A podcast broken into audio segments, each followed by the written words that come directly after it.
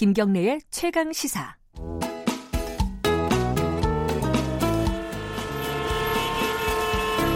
GPS가 연결되었습니다. 김경래의 최강 시사. 여의도 신호등. 네, 한 주간에 화제가 됐던 인물 정치인 중심으로 집중 탐구해보는 시간입니다. 오늘도 두 분 나와 계십니다. 여의도 신호등 김태현 변호사님 안녕하세요. 네 안녕하세요. 그리고 김준우 변호사님 안녕하세요. 안녕하세요. 김준우 변호사입니다. 자 오늘 오늘은 또 빨간불 하나 파란불 하나네요. 어, 좀 이게 균형은 맞았고 네. 자 김태현 변호사님부터 네. 누구 저는 저 미래통합당의 원희룡 제주지사를 골라왔는데 파란불입니까 빨간불? 아 이걸 물어보시더라고요. 아 이게 좀 애매한 거 어제 아이템 정할 때도 우리 PD님이 전화하셔가지고 무슨 불이에요? 그래서 예. 저는 파란불로 아, 골라왔어요. 파란불. 아, 네. 그 이유는 조금 이따 들어보도록 하겠습니다. 이렇게도 볼 수 있고 저렇게도 볼수 네. 있는데, 어, 김준호 변호사님은? 저 처음으로 빨간불인데, 아, 처음이에요? 예, 어. 4주 만에 네. 빨간불인데 제작진한테 쏘아가지고 저 이낙연 전 총리 빨간불입니까? 예, 빨간불로 아. 골랐는데 사실은 뭐 김부겸 전 의원 네. 파란불로 하려다가 아. 예, 좀더 선정적으로 네, 이낙연 빨간불로 했습니다. 아직까지는 이낙연 전 총리가, 어, 더, 뭐랄까, 지지율도 높고 그러니까. 네. 자, 선정적으로 해보죠, 뭐. 자, 원, 원희룡 의원, 아, 지사부터 얘기를 해보죠. 어, 파란불, 뭐, 이유, 뭐, 아마 예상을 하실 것 같은데, 네. 청취자분들이. 그래도 이유를 그러니까 한번, 예. 이거는 이렇게 보셔야 될 것 같아요. 그러니까 이제 그 김종인 비대위원장이 보수 진보 중도 쓰지 마 네. 이렇게 얘기했어요. 네. 내가 2012년 때도 보수 안 쓰려고 그랬는데 그때는 내가 밀렸지만 이젠 쓰지 마 이렇게 얘기를 합니다. 그러니까 원희룡 제주지사가 그걸 받아쳤어요. 저 강연에서 네. 진보의 아류가 돼서는 영원히 2등이다. 아, 네. 보수가 보수를 어떻게 포기할 수 있냐 이거거든요. DNA 얘기하면서. DNA 얘기하면서 그러니까 제가 그 말이 절대적으로 옳다 그르다의 평가로 파란불 빵간불을 나눈다는 게 아니라 네.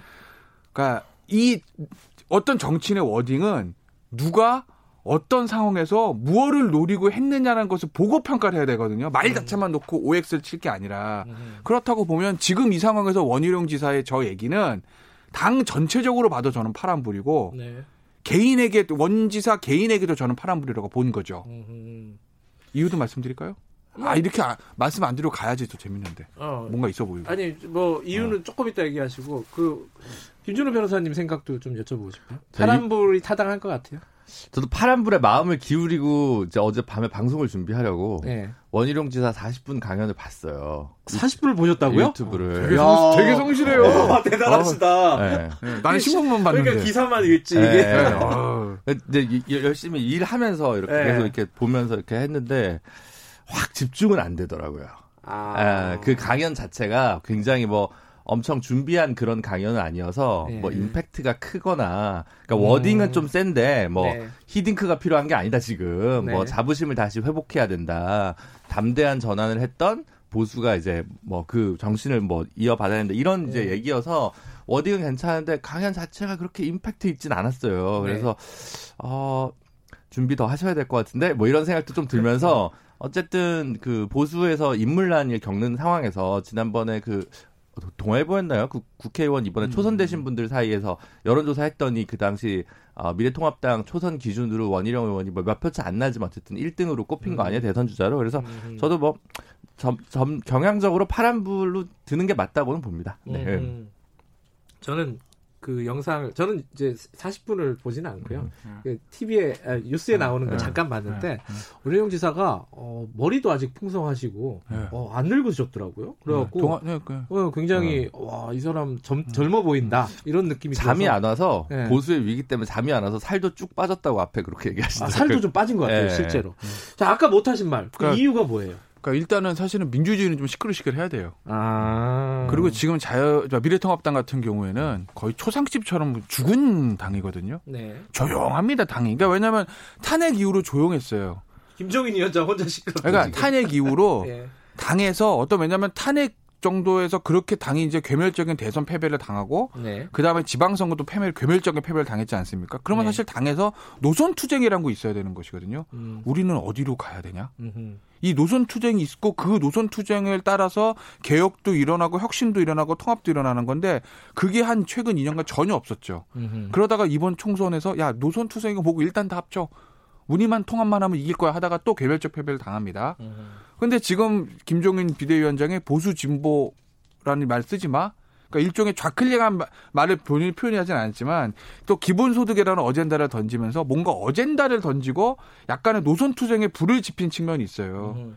이걸 그냥 조용히 아 저 위원장이 가라니까 가나보다라고 할 것인지 아니면 그거에 대해서 어느 정도 반기를 들고 당에서 치열한 노선 투쟁을 음. 겪을 것인지는 당이 앞으로 대선을 앞두고 살아날 수 있는 기폭제를 만든 중요한 저는 전환점을 보거든요. 음. 그래서 결과가 어떻게 되든지 간에 당 전체적으로 봤을 때 누군가가 김종인 비대위원장의 말에 좀 반기를 들면서 노선 투쟁을 하는 이것들은 당이 좀 역동성을 가질 수 있어서 저는 파란불이라고 본 거고 어, 원희룡 지사 개인의 거로 볼때 파란불이라고 본 것도 이겁니다. 누가 이 말을 하느냐에 따라서 예를 들어서 홍준표 의원이 제 의원이죠. 홍준표 의원이 이 얘기하면 제가 파란불 했을 것 같으세요? 안 했을 거예요. 홍준표 의원은 이런 식으로는 얘기 안 했을 것 같은데. 네. 아, 아, 표현이 좀더 셌겠죠. 더 세게 얘기하는 아, 거예요. 이렇게, 이건 굉장히 점잖은 표현이에요. 그러니까. 어찌 됐건 간에. 네. 그건 왜 그러냐. 원희룡 지사가 가지고 있는 지금 미래통합당 내에서 포지션을 보시자고요. 음. 미래통합당 내에서는 가장 왼쪽에 있는 사람입니다. 음. 그래도. 왜냐면 그렇죠. 80년대 운동권 출신, 그것도 지하 운동권 출신이에요. 그렇죠. 감옥 갔다 왔습니다. 조국 전 장관 동기죠. 동기죠. 서울법대 솔직히- 서울법대 파리 학번 파라콘- 그 유명한 거기 이제 저 조국 전 장관, 나경- 저 나경원 나경원 전전 의원, 의원. 조혜진 현 의원, 네. 원희룡 지사 이렇게 파리 뭐. KBS에 용태영 기자라고 있는데 예, 예. 뭐 그분은 안 유명하시구나. 네, 유명한 파리 학번. 네. 뭐 사실 운동권 경력으로 보면은 조국 전 장관보다는 보다는 저 원희룡 지사가 서희를 한참 위죠. 왜냐면 학생 때 운동하고. 예. 감옥도 다 갔다 왔던 사람이니까 뭐 보겠다 다를 수는 있겠지만.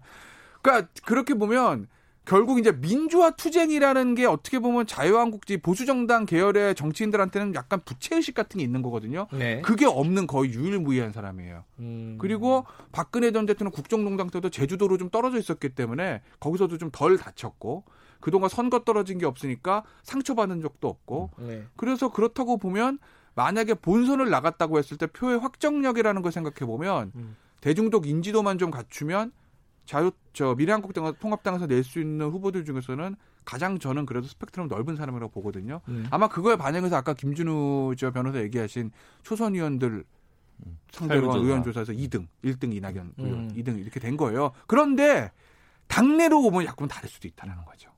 당 내로 보면 당내로. 제가 얘기한 건 당 밖에 음. 후보 달고 이제 본선 나갔을 때 얘기인 거고 당 내에서 당내 경선을 거쳐야 되는 상황에서 보면 당내 기반이 약하고 지방자치단체장이긴 하지만 제주도란 곳의 인구를와 규모를 생각했을 때 아. 그리 큰 힘이 되는 건 아니거든요.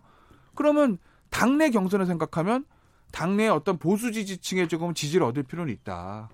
음. 그래서 아마 그런 계산 속에서 이 발언이 나왔을 거다. 그래서 제가 원희룡 지사 개인에게도 파란불, 당 전체적으로 파란불이라고 말씀드린 거죠.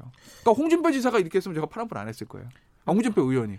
뭐김 위원장은 별로 뭐 신경 안 쓴다. 뭐 이런 음, 이런 반응을 네. 보였는데 아, 뭐 공부를 더 해야 얘기 했어요. 김종인 위원장이 지금 기본소득 그 다음에 이제 교육 불평등 얘기하면서 예. 뭐 고등교육 뭐 개편하는 무슨 위원회를 만들어야 된다 이런 얘기를 했잖아요. 예. 그러니까 나름 이제 그 불평등 문제에 관해서도 이제 어쨌든 공정성 문제에 관련해서도 이제 보수 그러니까 음. 보수라는 표현을 쓰지 말면 어쨌든 통합당에서도 이제 의제를 던진다 이렇게 가는데 지금 자존심을 회복하고 다시 뭐 정체성을 확실히 하자는 정도 외에 확 던진 거 아니에요. 물론 이제 이걸 무슨 뭐 대선 가도에 가기 위해서 바로 던져진 그런 어 비중 있는 강연은 아니고 그냥 이제 중앙 행보를 하면서 나온 거기 때문에 뭐 원희룡 지사한테 엄청 점수를 깎을 이유는 없습니다만 아직까지는 뭐 그렇게 돌출적으로 대립각을 세울 만한 컨텐츠를 내세운 건 아니에요. 근데 이 저 기회에 김종인 비대위원장한테 짧게 말씀을 드리면 김종인 비대위원장 파란불 빨간불이 있어요. 파란불이라는 건 아 뭐냐면 이번 주에 예. 아, 아까 전반적으로, 아, 전반적으로? 그러니까 기본 소득의 음. 문제, 음. 당의 노선을 좀 좌클릭해야 된다라는 음. 거, 선거를 이기려면 그 다음에 교육 불평등 얘기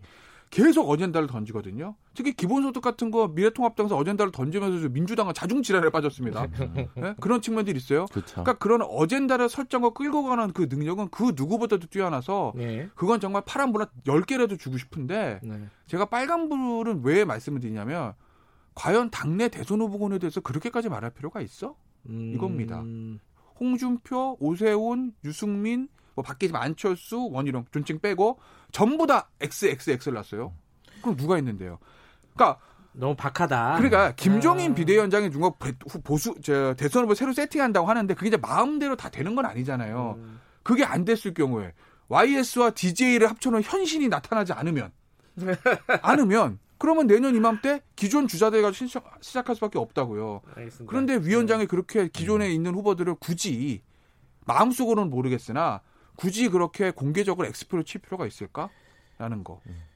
빨리 넘어가야 될 것 같아요. 네. 시간이 없어요. 이낙연 음. 빨간불. 네. 왜, 왜 빨간불입니까? 그, 당권, 대권 분리 이론을 가지고 이제 김부겸 의원이 사실은 세게 나왔죠. 그렇죠. 네, 보, 어, 본인, 본인 뭐, 임기 다 채우겠다. 네, 당 대표를 어. 내가 나가면서 음. 하면 채우겠다 이러면서 당권 지금 잘 아시다시피 7개월짜리 당 대표를 이낙연 총리가 하겠다는 거냐 이건 네. 맞지 않다라고 네. 얘기를 하는 거고 그리고 그 전에 사실은 그걸 시작은 이제 홍영표 원내대표가 전 원내대표가 한 거고 그다음에 김두관 의원이 또 페이스북인가 어디에 써가지고 이제 불을 지폈어요. 근데 그래서 근데 이제 거기에 완전히 활용 점정을 제가 볼 때는 김부겸 전 의원이 전 음. 장관이 찍은 것 같아요.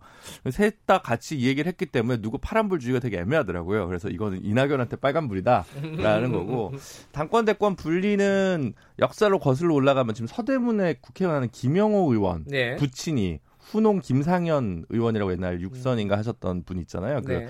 그분이 97년 대선 앞두고 민주당 내에서 그때 DJ가 막강한 총재적 제왕적 총재 시절에 정대철 김상현에서 당권 대권 분리론을 해가지고 우리 사회에 이제 신선한 충격을 나름 음. 줬던 그거거든요. 그때만 해도 그게 익숙하지 않았을 때죠. 네. 당권이고 대권이고 다, 다 하나인데. 다 하나인데 총재인데 그래 그렇게 하다가 이제 그리고 그 두 분이 나중에 고생하셨어요. DJ가 대통령 된 다음에 네. 고생하셨죠. 네. 고생 많이 하셨죠. 네. 아이고, 어쨌든 그래서 네. 지금은 사실 일정한 상식이 됐어요. 대선 공정한 레이스를 하기 위해서는 그런 상황에서 이낙연 총리 이낙연 의원이 약간 대세론으로 이걸 묻어가 보려고 했는데 말하자면 제동이 걸린 거잖아요. 음, 묻어가려고 했는데 김부겸 전 의원이 세게 배팅을 어, 건 거죠. 입장 얘기해라 아, 이렇게 된 거죠 네. 지금. 예. 그렇게 돼버리니까 사실은 이낙연 의원의 강점이라면 저는 그렇게 생각하는데 우리나라 정치사에서 우리나라 정치인, 어, 우리나라 구, 국민들이 좋아하는 정치인은 화끈하거나, 네. 예, 뭐 노무현, 이재명, 뭐 뭐 심상정, 아. 뭐 홍준표 아. 화끈하거나 네. 공격수적으로 아니면 점잖고 안정적인. 근데 점잖고 안정적이니 총리에 그칠 것이냐. 네. 예를 들어 뭐 고건이라든가 뭐 이런 이런 분처럼 음. 이 정도가 적절히 아니면 대선 주자까지 하는 그런 거는 뭐 이제 문재인 대통령의 사실 이제 그런 약간 음. DNA랄까 이미지죠.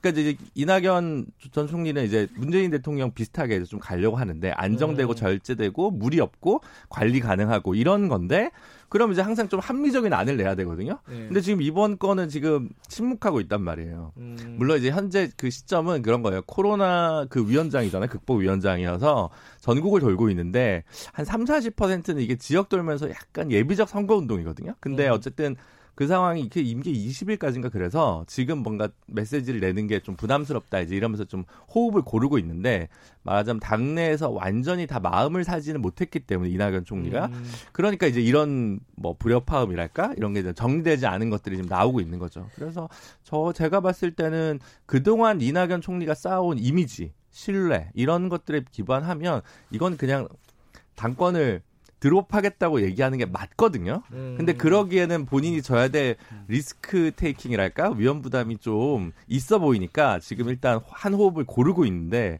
빨리 메시지가 나가야 된다. 어떻게 보면 정치인 이낙연, 대선 주자 이낙연으로서의 첫 번째 도전 요런 것들의 국면이라고 보여져서 한번 이제 긴장하셔야 한다는 의미에서 뭐좀 음. 박하지만 빨간불 올리겠습니다. 이게 지금 사실 그 말씀하신 호흡을 고른다고 볼 수 있지만은 이제 아무 얘기도 안 한다. 네. 침묵하고 있다라고 볼 수도 있고 음. 요게 한 템포 넘어가면 이제 답답하다. 그렇죠. 이 얘기 나오기 시작하잖아요. 네. 요거 어떻게 돌파를 할까요? 이거 김대 김태현 변호사님 어떻게 보세요? 이거? 저는 그냥 정면도 팔것 같아요. 당권 나가는 걸로. 아. 왜냐하면 현실적으로 답이 없어요. 그렇지 않으면. 음. 왜냐하면 이명, 이낙연 총리가 지금 저 지지도 1위를 달리고 있지만 그 지지도 1위라는 건 신기루 같은 것이거든요. 네. 보이지 않는 표입니다. 보이는 표는 내 주변에 있는 국회의원들 그리고 여당 같은 경우에 청와대 의중 현실적으로 예. 대한민국 정치에서 그 두 개가 보이는 거지 여론조사 그렇다고 무슨 51%뭐 이런 것도 아니잖아요. 그래 봐야 28%입니다. 음흠. 그래 봐야. 그, 그 28%는 예를 들면 당내 경선을 통해서 후보가 뭐 이재명 지사, 뭐 김부겸 전 장관 이렇게 결정되면 고스란히 글로 넘어가는 28%지. 네. 그래도 나는 후보가 아니어도 이낙연입니다라는 표는 아니거든요. 네. 그렇다고 보면 당내 기반이 그렇게 튼튼하지 않은 이낙연 의원으로서는 아무래도 당 대표를 통해 가지고 당내에 좀 세력을 공과하고 싶은 욕구가 있죠. 현실의 문제인 거예요. 명분은 사실 없는 건 맞아요. 명분은 없지만 그게 현실의 문제이기 때문에 과연 명분을 선택하실 거냐, 실리를 선택하냐는 건데 저는 지금 타이밍에서는 아마 저는 실리를 택하고 음. 정면 돌파할 거라고. 근데 어떻게 보면 예. 당 대표 출마하려고 하고 있는 이제 주류 당내에 예를 들어 뭐 홍영표 음. 의원이라든가 뭐 우원식 의원은 지금 약간 모르겠어요. 네. 당 대표 나온지 아닌지 아니면 뭐 김부겸이든가 이런 분들과 뭐 알리안스 동맹을 맺는 것도 고민해 볼 필요 있거든요. 음. 근데 이제 그럼 어쨌든 좀 약간 어 형식적으로 동맹이지만 실제로 운영에 있어서 약간 빚이 지거나 아니면 뭔가 음. 이제 기묘한 동거 체제가 되니까 당장에는 그렇게 부채가 될 수 있는 걸 쌓기보다는 자기 에셋을 쌓고 싶겠죠. 말하자면 순수한 음, 음. 순자산을 쌓고 싶겠죠. 그런 걸 가지고 고민하는 것 같은데 저는 그래도 명분을 좀 택하는 네. 게 맞지 않나라는 저는 생각합니다. 그게 당내 기반이 없는 사람의 경선 돌파가 얼마나 어려우냐면 음. 저 미래 저 보수 정당의 10년의 영광과 10, 그 이후에 계속된 불행의 시작이 2007년 대선 경선이잖아요. 근데 어쨌든 제가 볼 때는 당 대표 어. 당내에 그 그걸 네. 갖고 있는 당 네. 대표 다른 주자랑 힘을 한 그 동맹을 맺는 것도 네. 힘을 쌓는 한 방법 아니냐는 그 거죠. 두 분이 생각이 다르네요. 어 요거는 음. 어 아마 뭐 우리 다음 주에 만나기 전까지는 아마 판가름이 날 것 같고 그때 얘기 다시 한번 어 제가 좀 건방지지만 채점표를 한번 아, 끝이에요? 예. 아, 시간 다 됐어요. 아, 벌써. 예. 어, 어. 여기까지 드릴게요. 고맙습니다. 네, 감사합니다. 고맙습니다. 여의도 신호등 김준호 변호사, 김태현 변호사였습니다. 김경래 최강 시사 듣고 계신 지금 시각은 8시 47분입니다.